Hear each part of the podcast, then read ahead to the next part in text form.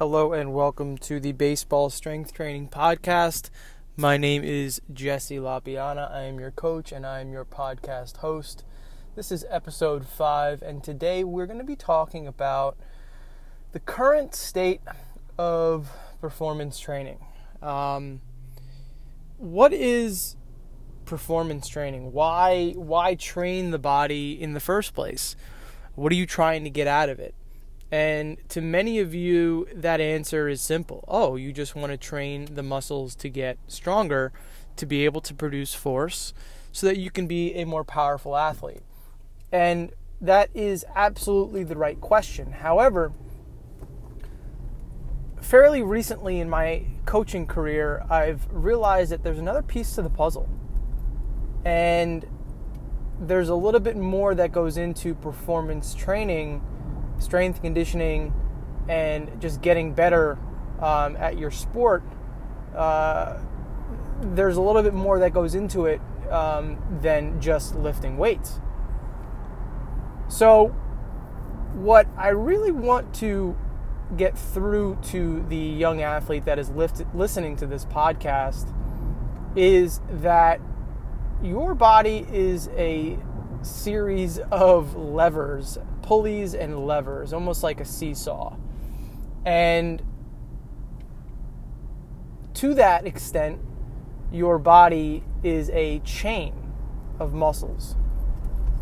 So essentially, one muscle is, is, is trying to uh, pull a, a bone to do something, and that cascades into another muscle trying to bone, to, uh, pull a bone into a certain position. So, long story short, you know, sports isn't just an isolated single joint movement. There's multiple joints and multiple muscles involved within the movements uh, that are found in sports, such as running, throwing, and hitting.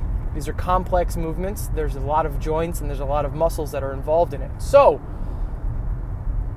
within these complex movements, you have a chain of muscles that are looking to complete the movement task, which uh, whether you're trying to throw, run, or hit. And what you are susceptible to is something called an energy leak.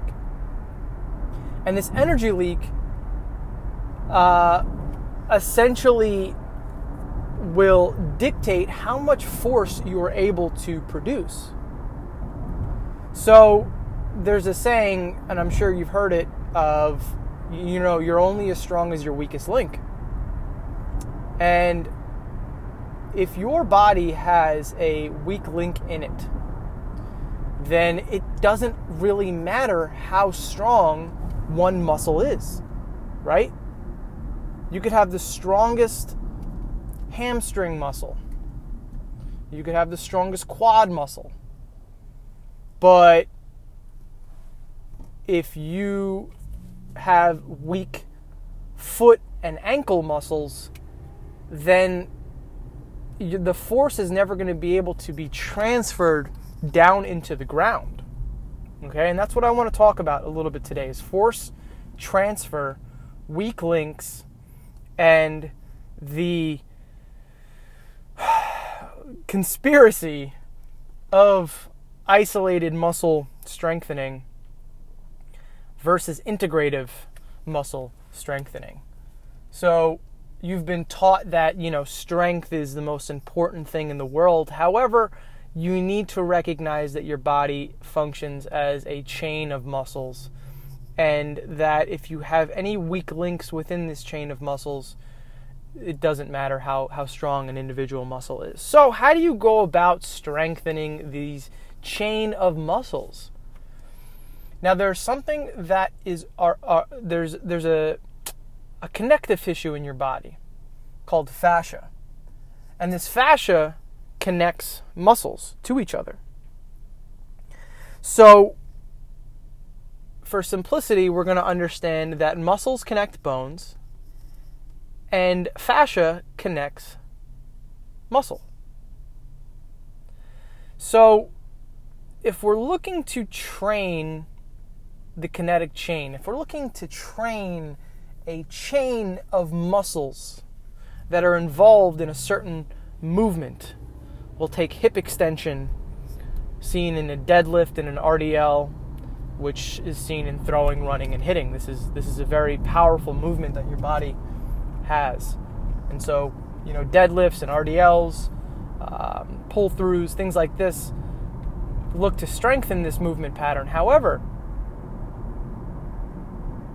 there are a lot more muscles that are involved within hip extension that aren't really being utilized enough. And coaches, strength coaches, lifting coaches aren't talking enough about all the intricacies of the small, weak links that are involved in these big movements that we're trying to strengthen. So when we look above the main muscles that we're trying to strengthen, right? We obviously understand that hip extension, we're trying to strengthen our hamstrings, our glutes, our posterior chain. Right? We hear posterior chain. But what's what is the posterior chain? How do you strengthen the posterior chain?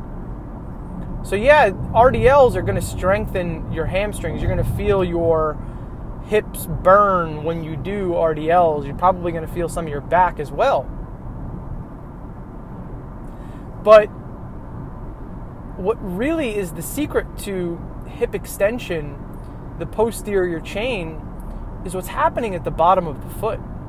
See, when you look at a picture of the posterior chain, the fascial line that connects all of the muscles within the posterior chain, we see that it runs down to the bottom of the foot.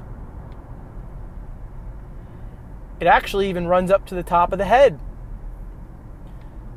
So, if you are just thinking about these big old muscles that are involved in hip extension, surely you will get them stronger. However, if you are not actively striving to gain more connection, more sensation, and more strength down below. The muscles below the hamstrings, even the muscles above the hamstrings.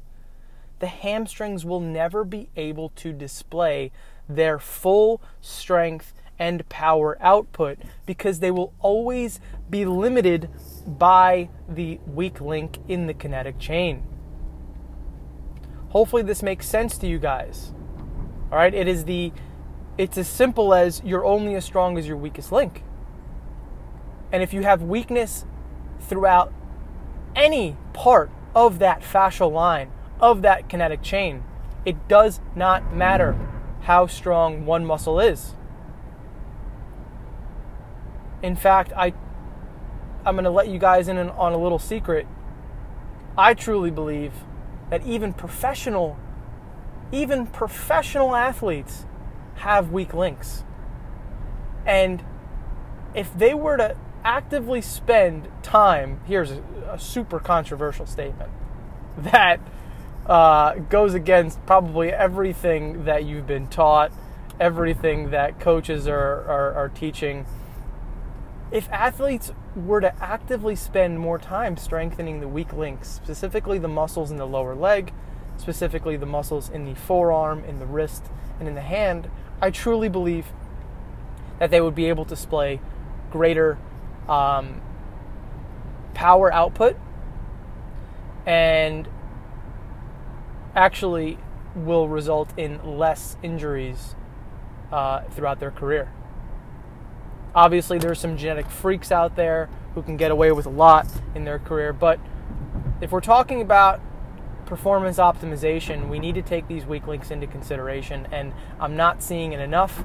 And I worked for a professional baseball organization. Uh, I, I saw what was being done. Nothing wrong with, you know, what they were being done, but what, what was being done there, it's just we're, we're trying to evolve the field and we need to gain every edge that we can as coaches and as athletes. So, the concepts that we're talking about today of, of weak link strengthening um, is essentially the strategy that you want to adopt. You, you want to get away from strengthening or just only looking to strengthen your big, bulky, power muscles, you need to learn how to integrate some of the weaker muscles below the big muscles. And if you want to learn a little bit more about these concepts, uh, specifically, you're going to learn about the fascial change, chains and the uh, something called co-contractions. You need to watch the workshop that I have created for you. Um, you can find it in my Instagram bio, Baseball Strength Trainer, or my TikTok bio, Baseball Strength Training. Um, I will also leave a link in the show notes here. But this workshop is going to detail some of the strategies. Uh, I'm going to show you some pictures of the fascial chains that you can see why this is so important and why we can we need to detach from the you know glutes and you know quads and hamstrings and these are very powerful muscles but they won't be able to display their strength and their power if we never truly start to strengthen the muscles above and below them. All right. So, um, hopefully, you guys got a lot out of this episode today. Um, I will see you tomorrow for episode six of the Baseball Strength Training Podcast.